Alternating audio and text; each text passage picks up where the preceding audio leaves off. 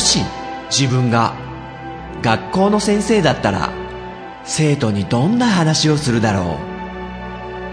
この番組はそんな思いを膨らませた結果行き着いた妄想の中のとあるクラスと先生の物語である。さあ今日も先生の授業が始まる。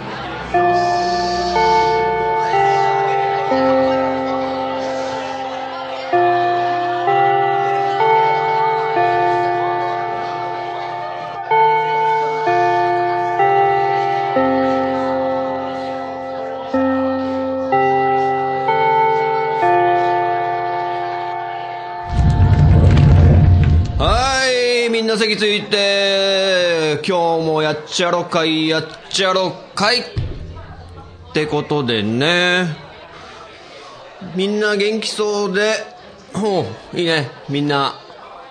血色良さそうな顔してる。いいことだね。寒い中でも。健康なのはいいことだ。ろあと喋ることもね。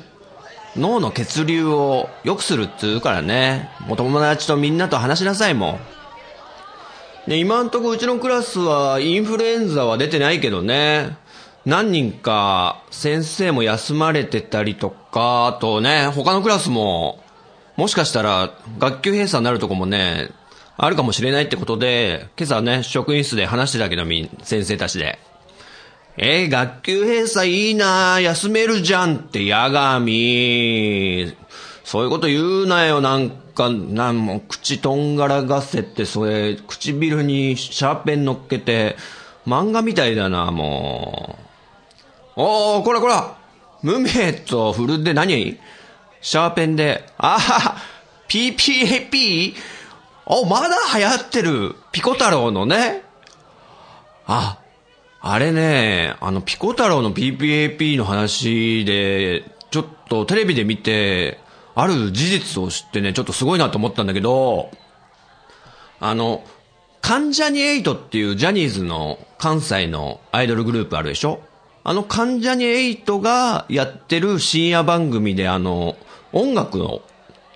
取り扱ったカンジャムっていう番組やってて、で、先生結構好きで、あの、音楽の勉強にすごいなるのよ。知識とか、いろんなあの、ゲストとか呼んでね、プロデューサーとか呼んで、ヒット曲の秘密とかに迫るとか、そういうのやってる番組だから、このカンジャムは、録画してるぐらいで、で、その、えー、番組で言ってたのが、この、ピコ太郎の PPAP の曲の凄さってことで、あの、豆腐ビーツっていう、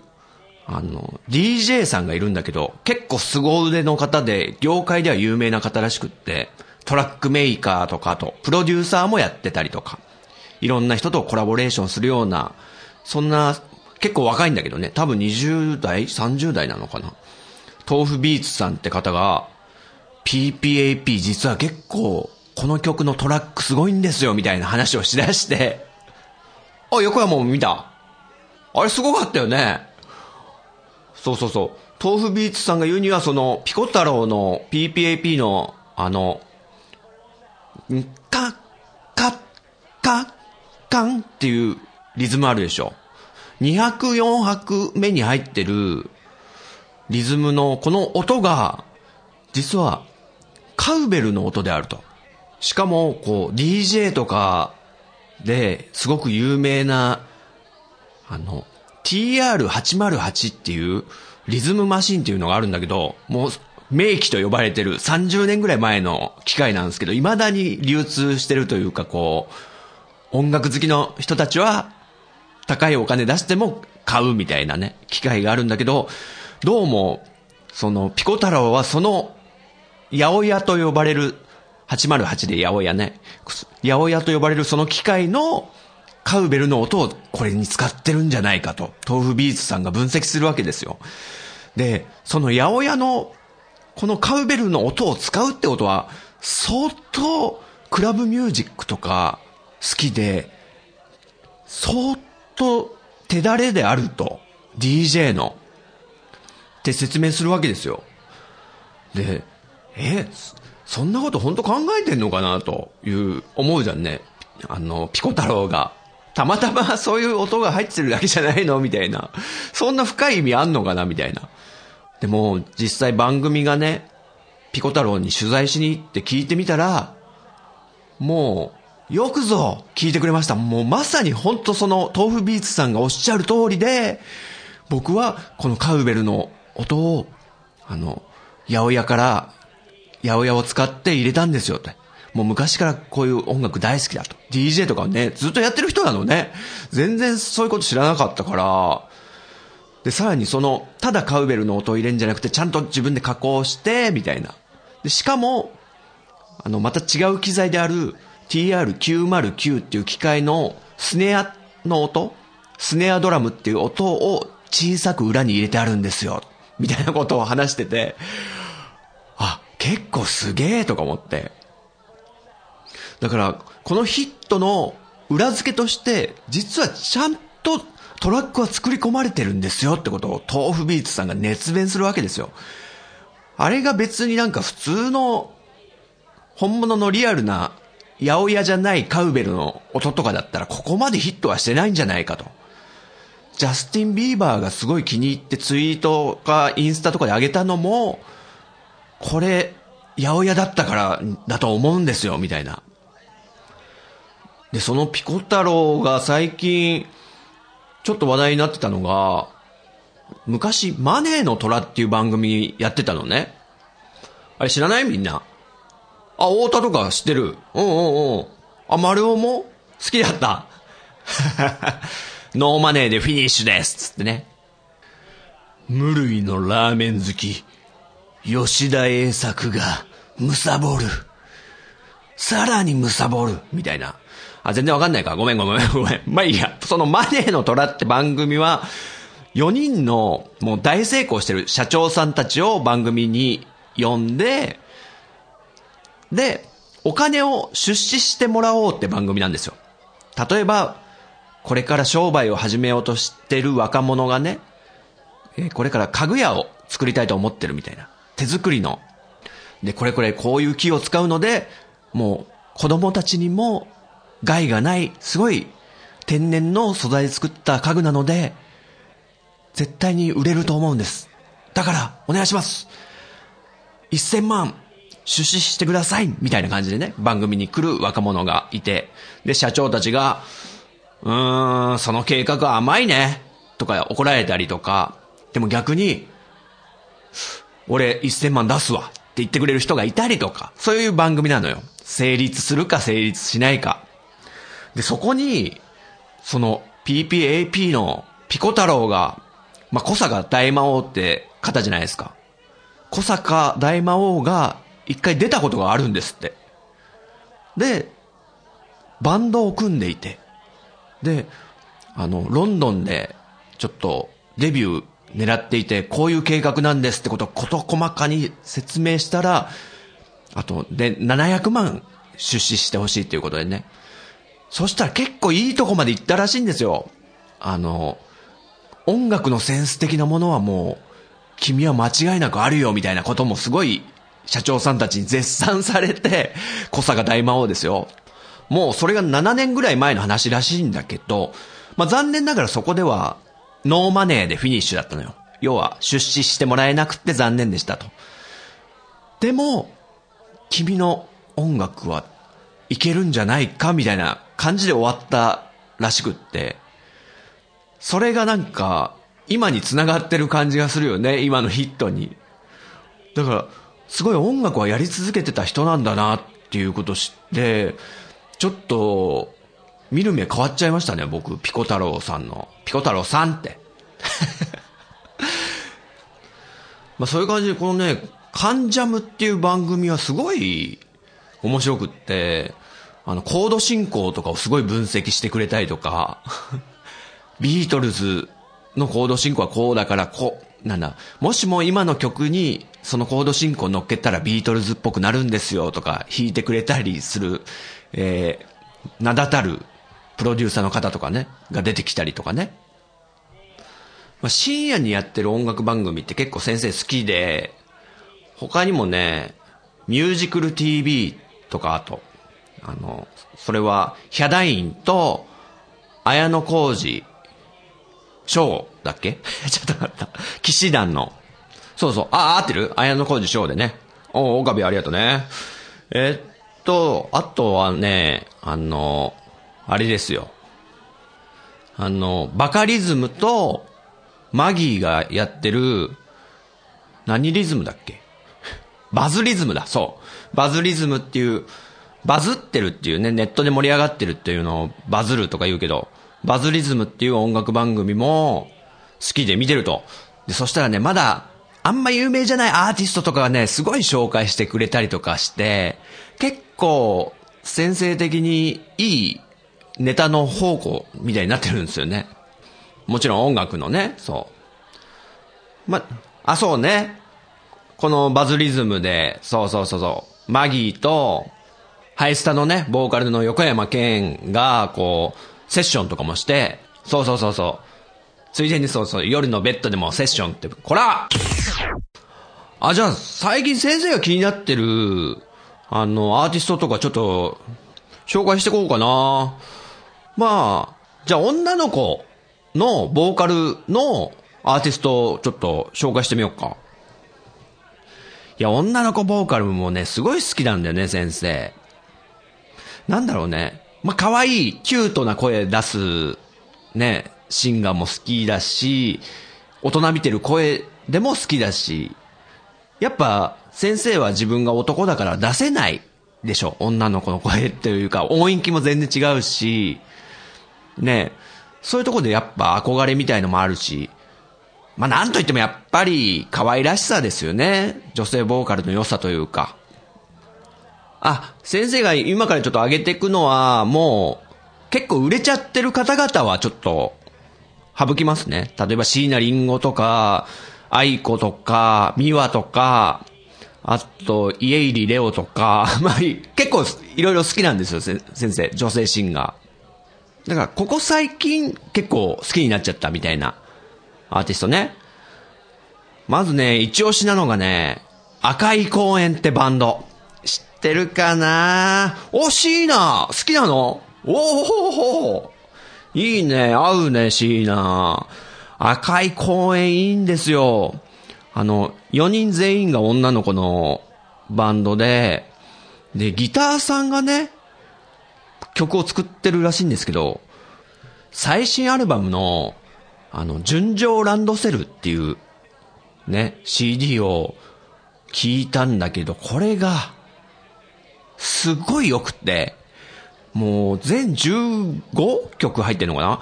全部先生のツボで、ドストライクというか、その一曲一曲のどこかに絶対先生が好きなフレーズとか、アレンジとか、メロディーとかが絶対入ってるっていう。これは名盤だと。あんま最近なくって、そういう、全部が好きになっちゃうアルバムって。先生がもう、こんだけ好きだ好きだ言ってるユニコーンとかミスチルでさえ、最近のアルバムとかは、もう全然そんな、全部が好きってわけじゃなくって、ああ、またなんかこういうミディアムテンポのゆったりした曲か、なんかそういうのばっかだなとか、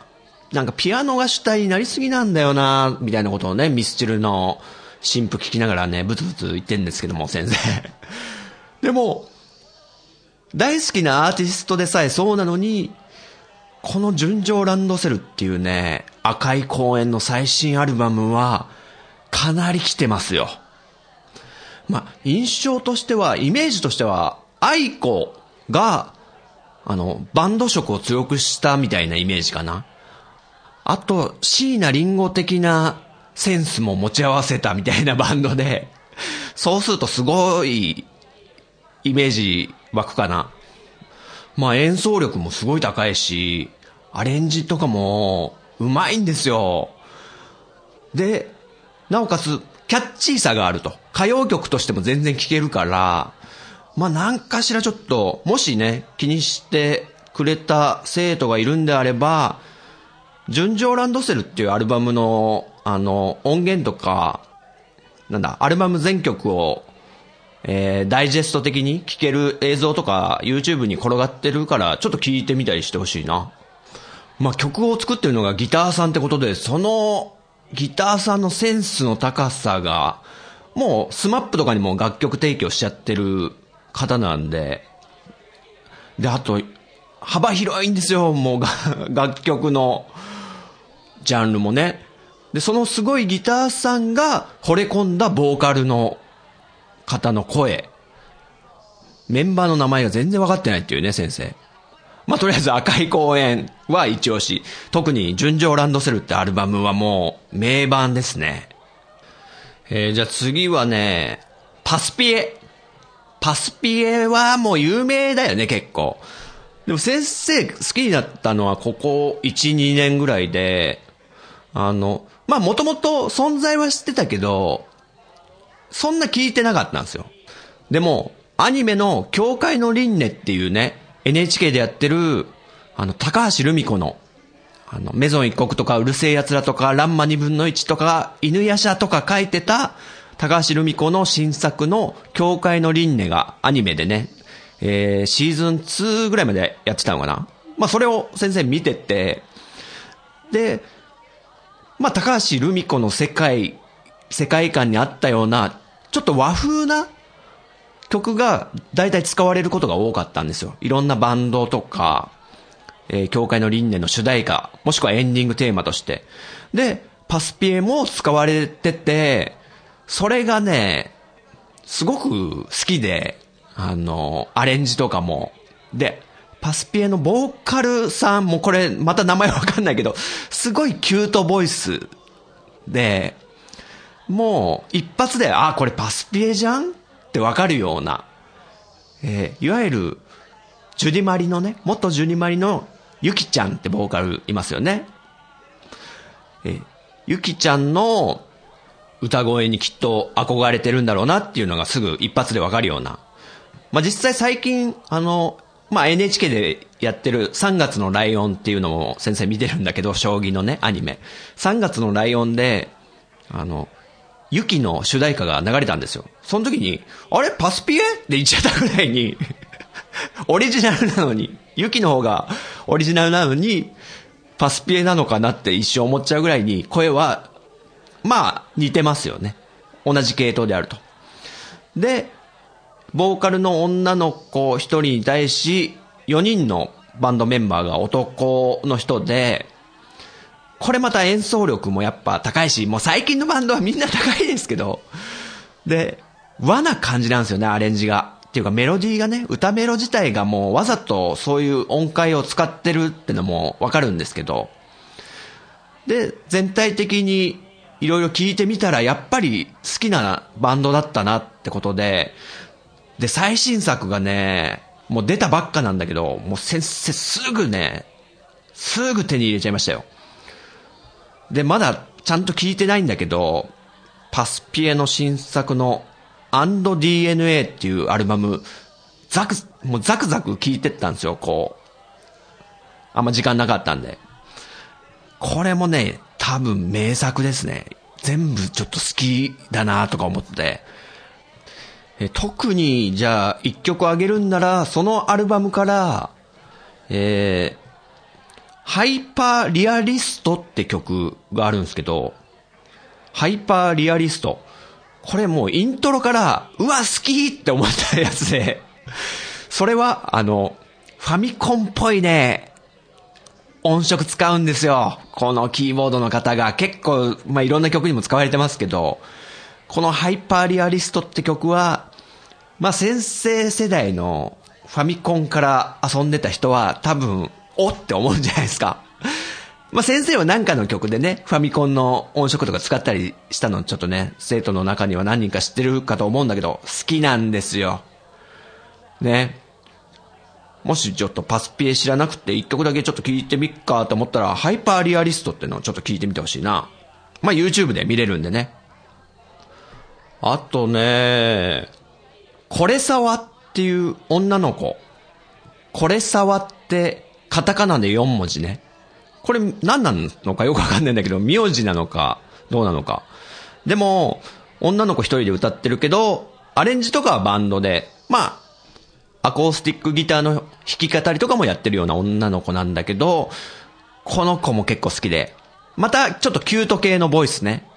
えー、雪メイドな。雪なんですかあれ。雪系列。このこれさわは、あの、ミュージクル TV っていうさっき言ったヒャダインと綾小路翔の番組で多分、あの、アーティスト女子を応援するみたいな企画があって、まだそこまで名の売れてない女の子たちを集めるイベントみたいのがあって、まあそれに赤い公園とかも出てたんですけど、で、このこれさわは、えー、一発でちょっと好きになってしまったっていう。それがね、君のバンドって曲なんですよ。君のバンドね。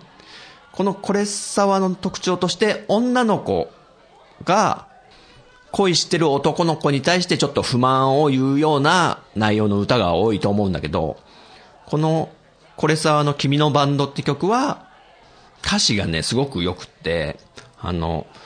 私の好きなバンドはちっとも売れない。でも、あなたの好きなバンドは結構いつも売れるみたいな そういう曲で、まあ要は好みが違う男女の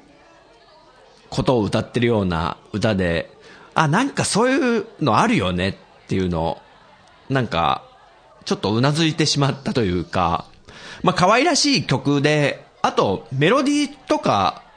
バンドアレンジも先生の好みなんですよね。このこれさはもうなかなか好きとまあ一曲ちょっと聞いてみようかなと思ったら、君のバンドって曲はおすすめしたいですね。これさは。あとお次はもう、これは結構有名なアイドルだから、でも最近結構好きだって思ったので1年以内なんでね、あえてあげるけど、欅坂46。これはね、説明の必要はあんまないと思うけど、この欅坂46のデビュー曲のサイレントマジョリティって曲って、すごい良くない？これ。あと、振り付けもなんかインパクトあるでしょ？こう。なんか軍隊が行進してくるみたいなのをイメージしたらしいんだけど、お矢沢と椎名とお佐々木おそうそうそう、そういう振り付け。おうまいうまいうまい。あれ、練習したの？ええー。これはね、あの、振付師の方とかからもちょっと、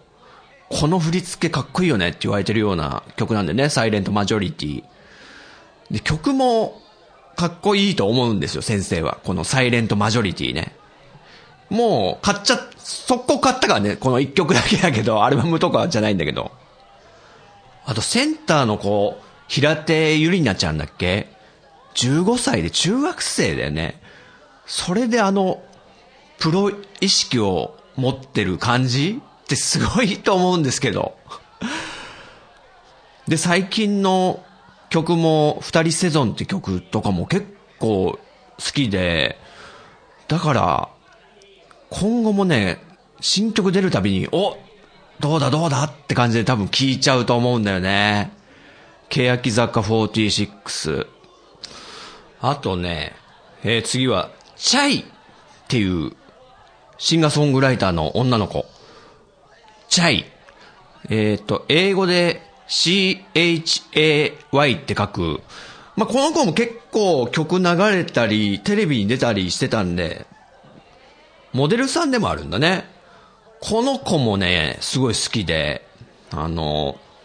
あなたに恋してみましたって曲がすごい気に入っちゃって、それが2015年なのかな、発売されたの。その曲が、妙に、あの、夏メロ風なんですよ。夏メロっつうのも、80年代とか、あの、アイドル全盛期と呼ばれた、まあ、キョンキョンやら中森明とかが、あの、松田聖子とかね、そういう人たちが活躍してたような時代の歌謡曲風に、なんかアレンジされてるのか、メロディーもそうなのか、音質的なもんまでなんか、そういう感じで、で、この、チャイっていう、チャイの歌声もまたそ、そこにすごく見事に合ってるというか、これ、いい曲だなと思って、で、気に入ってしまったと。で、この曲作ったの誰だろうって、まあ先生すぐ調べるんですよ、こう、気に入った曲があったら。もうどんなすごい人が作ってるんだとか。そしたら、この曲作ってたのが、多保さんって方。多保孝一さんだっけな。この方、まああんま聞き慣れないかもしれないんだけど、これを言ったら多分みんな一発ですよ。あの、 Superfly ってバンド、いるっしょわかるっしょそうそうそうそうそうそう。 Superfly もいいよね。そう。かなりロックボイスのあの、ボーカルの志帆ちゃんちっちゃい体なのに、すごいハイトーンも出るような。あの、ね、 Superfly もすごくいい、好きで、まあ、初期がすごい好きだったんだけど、最近ね、ちょっとその志帆ちゃんの喉の調子をなんか悪くしちゃったみたいな話を聞いたけど大丈夫なのかな？まあ、その Superfly の、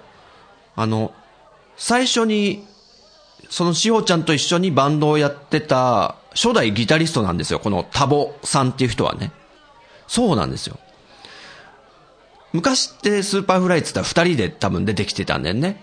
あの、ミュージックステーションとかに出てくるときに。でも今は志帆ちゃん一人になっちゃって、その多保さんって方が辞めちゃったんですよね。でもプロデューサーとして活躍してると。で、この chay のあなたに恋をしてみましたって曲は、その元 Superfly の多保さんが作ってるってことで、ああ、道理で、みたいな感じになるんですよ、先生的にこう。アレンジとか、まあ、さっきも言ったけど、 Superfly の初期の曲って、あの、超60年代、70年代的な、ちょっと枯れたギターの音とかフレーズとかが特徴的だったんですよ。 Superfly のファーストアルバムなんかすごいいいんですよ。だからそのなんか流れを組んでるんですよね。タボさんがプロデュースしてるチャイラから。でそれで気に入っちゃって、あの、好きですね、チャイも。はい。次はね、あ、ノイズっていうプロジェクトなんですけど、女の子ボーカルのプロジェクトでノイズ。知ってるかなこれみんな。ちょっとわかんないかいや、これさ、謎なんですよね、この方々。メディアとか絶対出てこないで、あと、ホームページとか見ても、あの、名前とかも明かされてないんですよ、メンバーの。どうも、6人ぐらいのチームらしいんですけども、で、ノイズっていうこの、何ですか、綴りが、英語のアルファベットで、普通の騒音って意味のノイズっていう英語とは綴りが違うんですよね。多分造語だと思うんだけど、えー、N-O-W-I で SEE。まあ、分割すると Now IC になるんだね、これ。たまたまなのかな？狙ってんのかよくわかんないんだけど。えー、今、私が見るっていうのを英訳したら Now I C になるでしょ？それを全部くっつけたら、このノイズっていうグループ名になるんだけど、まあ、この方々がね、謎なんですよ。でも、一回この、その女の子ボーカルの曲を聴いた時に、すげえ好きだなって思って、調べるんですけども、まあ、ホームページのその、プロジェクトのとこに書いてあるのが、ノイズとは音楽を中心に映像や物語が一体となって織りなされるクロスコンテンツプロジェクトである、あると。で、曲もあるけど、プロモーションのためのアニメーション、ムービーもあって、で、あと、小説とかでも展開してると。さらに、漫画とかもあるらしい。あと、ボイスドラマ的なものもあったりして、何やらいろんな、あの、展開をしてると。で、先生はなんか、歌番組の、あの、深夜にやってるやつのコマーシャルで多分流れてて知ったんだけど、なんか印象的なアニメーション、ちょっと暗い感じのね、都会の中に佇んでる女の子が、ビルから飛び降りるみたいな。なんか、なんとも、えー、ミステリアスな感じの中で流れる癒し系ボイスの女の子の歌声がいいのと、あと、メロディーとかもいいし、あと、バックのアレンジが結構デジタルな、テクノ的とも言わないけど、あと、テクノな、テクノなバックトラックなのに、ピアノとかが生演奏で入ってるから、あの、機械的になってないようなサウンドで、すごいと。で、本当この人たち何者なんだろうって調べてみると、どうやらその、ボーカルさん以外の5人か6人ぐらいの方々は、あの、凄腕のプロデューサーらしいと。音楽業界で活躍してる。でも一切誰かは公表しませんって言ってるんだって。でも、トータル的に1500万枚ぐらいの CD セールスがある方々ですっていうことだけは公開してると。まあそういう名のある人なんだろうなって思うぐらいにサウンドがやっぱいいんですよね。で、ボーカルの女の子も謎で誰だかわからない。でもネット界隈では多分この歌声はあの女の子じゃないかなって昔なんか違うバンドでやってた、この子じゃないかなみたいな憶測とかも飛んでるような。まあ、まさに多分、このプロジェクトの、なんだろう、狙いなんじゃないですかね。こうやって、ネット界隈で、あの女性ボーカル誰だろうってなるように仕向けたというか、まあ、素晴らしい歌声で曲なんで、このノイズという方々ね、もしみんなの中で気になったんであれば、一曲選ぶとすれば、美学って曲があるんで、美学ね。ノイズで美学ってちょっと調べてみて、これもう、入りのボーカルの歌声からいいからもう。で、その後のギターとかも、もう最初からいいんですよね。いい曲っつうのは。サビに来るまで退屈だな、みたいなことはないですからね。この美学はもう入りからいいっすよ。ノイズのまず美学をちょっとね、聞いてみてほしいですね。次、えー、アイドルグループね。フィロソフィーのダンス。っていう名前なのよ。フィロソフィーのダンス。この方々も先生全然知らなかったんだけど、4人組の女の子アイドル。しかもインディーズなのかな？メジャーじゃないらしいんですよね。で、あの、曲がかっこいいんですよ。あと、歌も上手いし、あの、アイドルっぽくないんですよ。ぶっちゃけ。キャピキャピしてる感じじゃなくて、なんかアーティストとしてすごいかっこいいなって思っちゃったんで、フィロソフィーのダンス。なんか、元々のコンセプトが、ファンクっていうね、ジャンルあるでしょ。ファンク。それを、あの、アイドルに歌わせようみたいなことで始まったらしくって、ファンクっつったらだって、ちょっとおしゃれでしょ、すごく。もう、その、リズムとかギターのカッティングとかが、チェンチャラネッチャンチャン、チャンチャラチャンチャン、みたいなか、ちょっとかっこいい。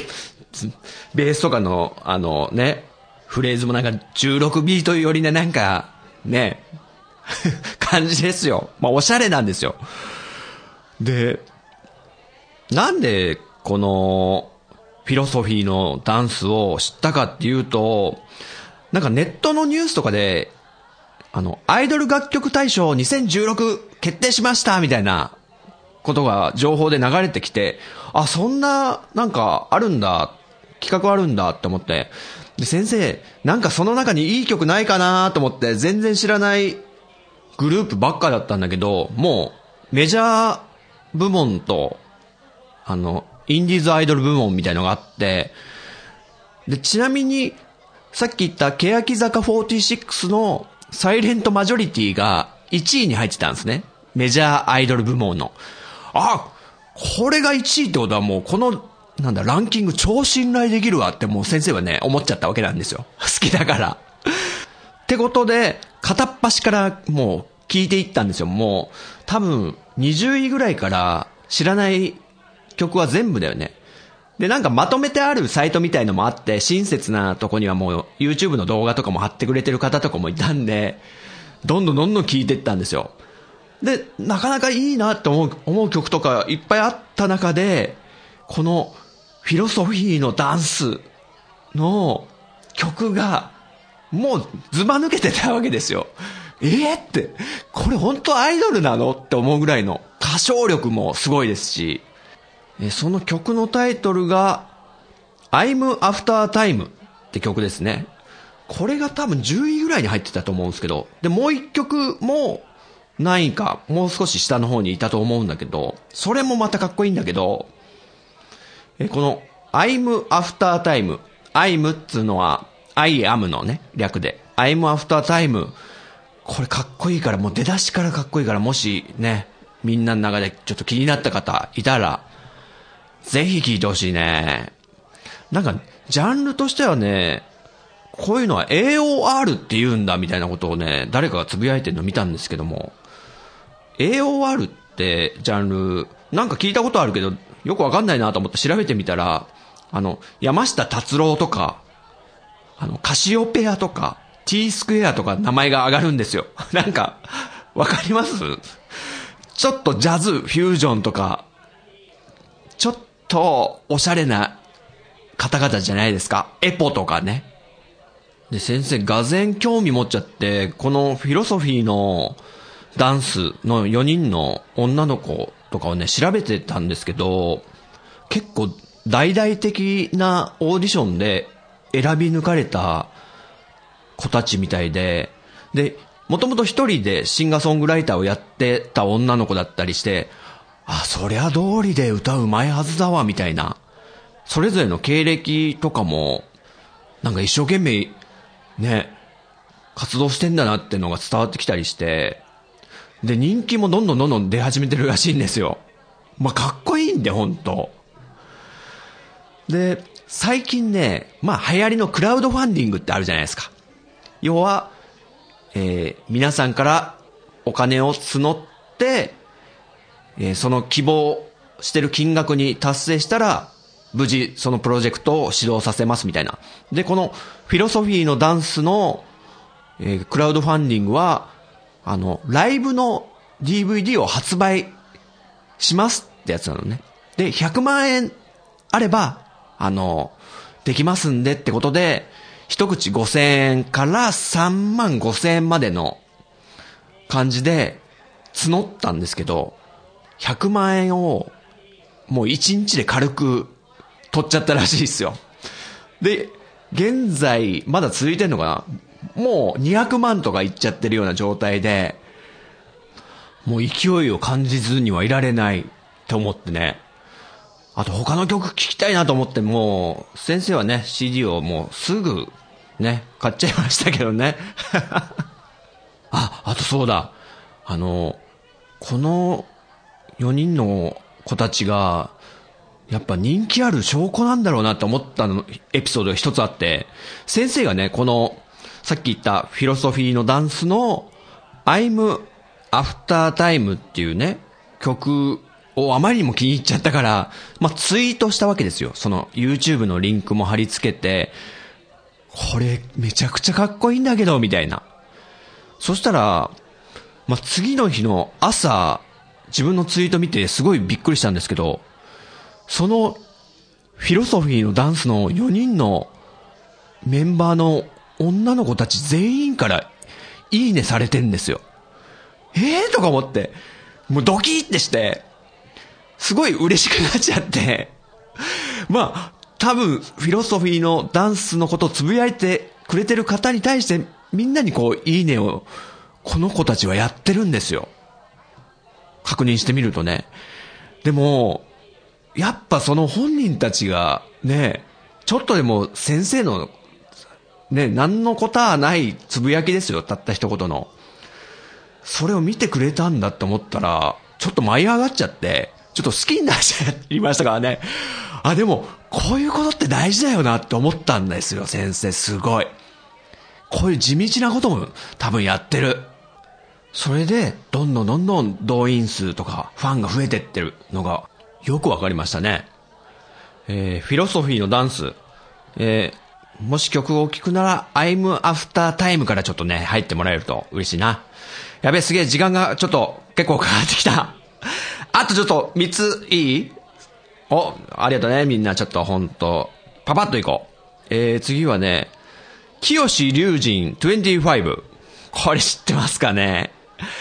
えー、清志龍神さんっていうアーティストの男子ね。この方は男なんだけど、で、清志龍神25ってことで、アイドルの6人の女の子たちと一緒に活動してるグループなのね。清志龍神さんっていう男性ボーカルの方が。で、この、どういうコンセプトかっていうと、清志龍神っていう一人の男に対して、他の6人の女の子のメンバーは、全員妻っていう設定なんですよ。要は、一夫多妻制みたいな。で、その女の子たちそれぞれを、第一夫人、えー、陽子とかね。ちょっと名前わかんないですよ。第二夫人、光とかみたいな感じで、そういう風な設定なんですよ。これがすでにもう新しいなと思って。で、清志龍神って字は、清いで、竜はドラゴンの竜ね。簡単な方のドラゴンっていう竜って字に人。清志龍神に25って書いて、清志龍神25。で、もともとこの清志龍神さんって方が、まあ、シンガーソングライターで、かなり、その界隈では有名だった人らしいんですけども、まあ実際歌とか超うまいんですよ。何ですかね、例えるなら、MCH ばりにうまいかな。ちょっと例え良くないから。いや、うまいんですよ。ボーカリストとしてすごい才能あって、あとアーティストとしてもかなり、ちょっと一目置かれるような存在であると。先生はちょっと知らなかったんだけどね。で、よし、じゃあ、ちょっとアイドルグループ作ろうって思ったのかどうかちょっとわかんないですけど、清志隆人さんがプロデュースして、自らもマイクを取ってる一夫多妻制アイドル、清志隆人25。で、おすすめしたい曲はね、もうこれも先生一発で好きになっちゃったんだけど、テレビでなんか出てたんですよね。えー、Will You Marry Me ってタイトルですね。Will you marry me? 要は結婚してくれますかっていうのの英語ね。これが結構ディスコサウンドでかっこいいんで、ブラスとかも入ってくる。管楽器とかも入ってくるような、ゴージャスな感じで、清志隆人さんのソウルフルな歌声もいいし、と思ったら女の子たちはアイドルな歌声なわけですよ。まあ、そのバランスが、なんか、結構癖になるというか。でも残念ながらなんか今年、解散しちゃうみたいなんですよね。なんでか。まあ、ちょっと残念だなとは思うんですけども。清志龍神25。えー、っと、あと二ついくぞ。あ、来ましたね。フェリーズ。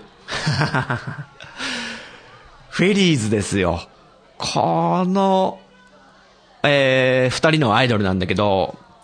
これはですね、完全にご当地アイドルってやつですね。もう、インディーズもインディーズ。確かね、広島の尾道市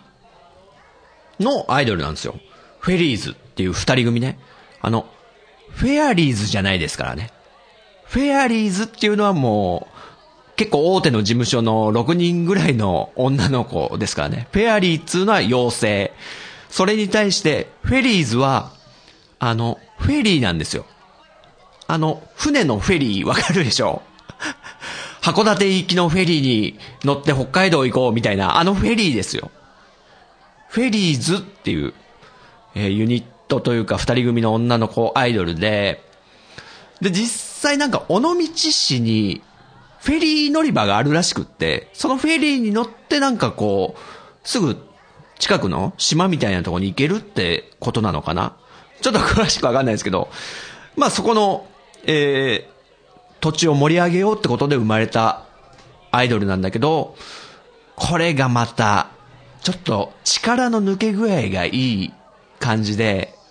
あの、パフィー的な感じかな？あの、ニュアンスとしては。でも、歌ってる歌とかが、本当広島の尾道に多分住んでる方々なのかな？ミュージシャンの方々で、これまたちょっとね、おしゃれな曲を作るんですよ。このフェリーズは、あの、ミュージクル TV ってさっき言った、ヒャダインと綾小路翔の番組で、深夜の、あの、音楽番組で、なんだっけな、アイドルの、アイドル祭りっていうのを毎年夏ぐらいにやって、全国のアイドルナンバーワンを決めるっていう、なんか、リアルなラブライブみたいな、な、あるんですよ、そういう企画が。そこに出てたんだけども、いわゆる番組ではネタ、ネタキャラ扱いされてるような、なんか、感じなんですよ、本当に。で、実際ちょっと、やる気のないダンスとか、ちょっとずれてるとか、すごく素人集が出てるんですね。でも、なんか、聞いてくうちに曲とかもすごい気に入っちゃって先生。そしたら結構、広島では有名なミュージシャンの方とかがなんかやってるっぽいんですよね。あんま情報がなくって。えー、フェリーズ。曲で聞くとしたら、えー、都船フェリーって曲がいいかな。都船っつうのは、渡る船って書いて、まあそのまんまなんですけど、あの、尾道のフェリーを盛り上げようということで作られた曲だと思うんですけど、都船、渡る船、都船フェリー。これ、サビがね、結構先生病みつきになっちゃって、都船フェリー、都船フェリー、都船フェリーってずっとこのメロディーで、でもなんかね、いいんですよ。好きなんですね、フェリーズ。あと、じゃあ最後の一組というか一人。これはね、あの、あるゲームの主題歌を歌ってて、もうその曲一発で気に入っちゃったんで、ちょっと紹介しようかなと思って。えー、ワールド・オブ・ファイナル・ファンタジーっていうゲームね。多分プレステ4とかなのかな？このワールド・オブ・ファイナル・ファンタジーのオープニング曲で、イノセントっていう曲があるんですけど、まあ、先生その曲聴いただけでも、来たこれいい曲だってもう、ポチッと。まあ、もう買ってはあるんですけども、で、それを歌ってるのが、水木っていう、ボーカリストの女の子で、で、字がですね、漢字2文字なんですけど、みずほっていう漢字の水っていう字に、葵って感じありますよね。葵っていうのは難しい方の葵ですよ。それで、水木と読むと。ちょっとね、最初読めなかったんだけど、水木と読むらしいです。で、この方が、そのファイナルファンタジーのスタッフに見出されて、歌ってるんだけど、すごいいいんですよ。声も。透明感と清潔さというか、綺麗なで、心休まる、ほっとする、癒される。見事になんか合ってるなと思って、一発でちょっと好きになってしまいましたね。まあ、調べるとしたら、ワールド・オブ・ファイナル・ファンタジーのオープニングって調べれば、サビがとにかくいいんで、ちょっと、あー、なんちゃった。え、この曲、ワールド・オブ・ファイナル・ファンタジーのこの曲も、イノセントね、水木さんのいいっていう人がいたらね、ちょっと、報告ちょうだいよ、先生にも。まあもちろん他のアーティストでもいいんだけどね、気に入ったのあれば。ああ、もう、ほんと今日、授業してないね。ごめん。まあ気に入ってるアーティストの話できたから、いいや。はい、起立、レイ、はい、さよなら。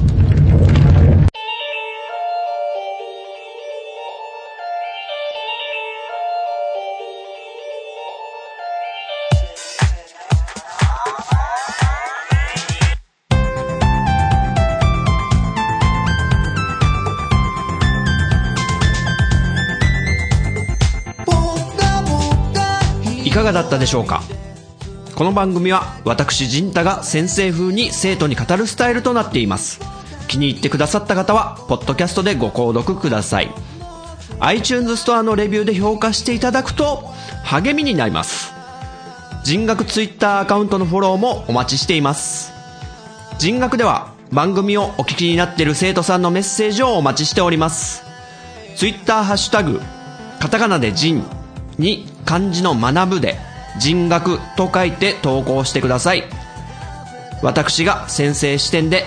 受け答えさせてもらうことをご了承ください。現時点ではメールアドレス、お便りフォーム、ブログコメント欄は開放してません。長文の熱いメッセージの場合は、Twitter の人学アカウントか、人タアカウントに直接 DM をお送りください。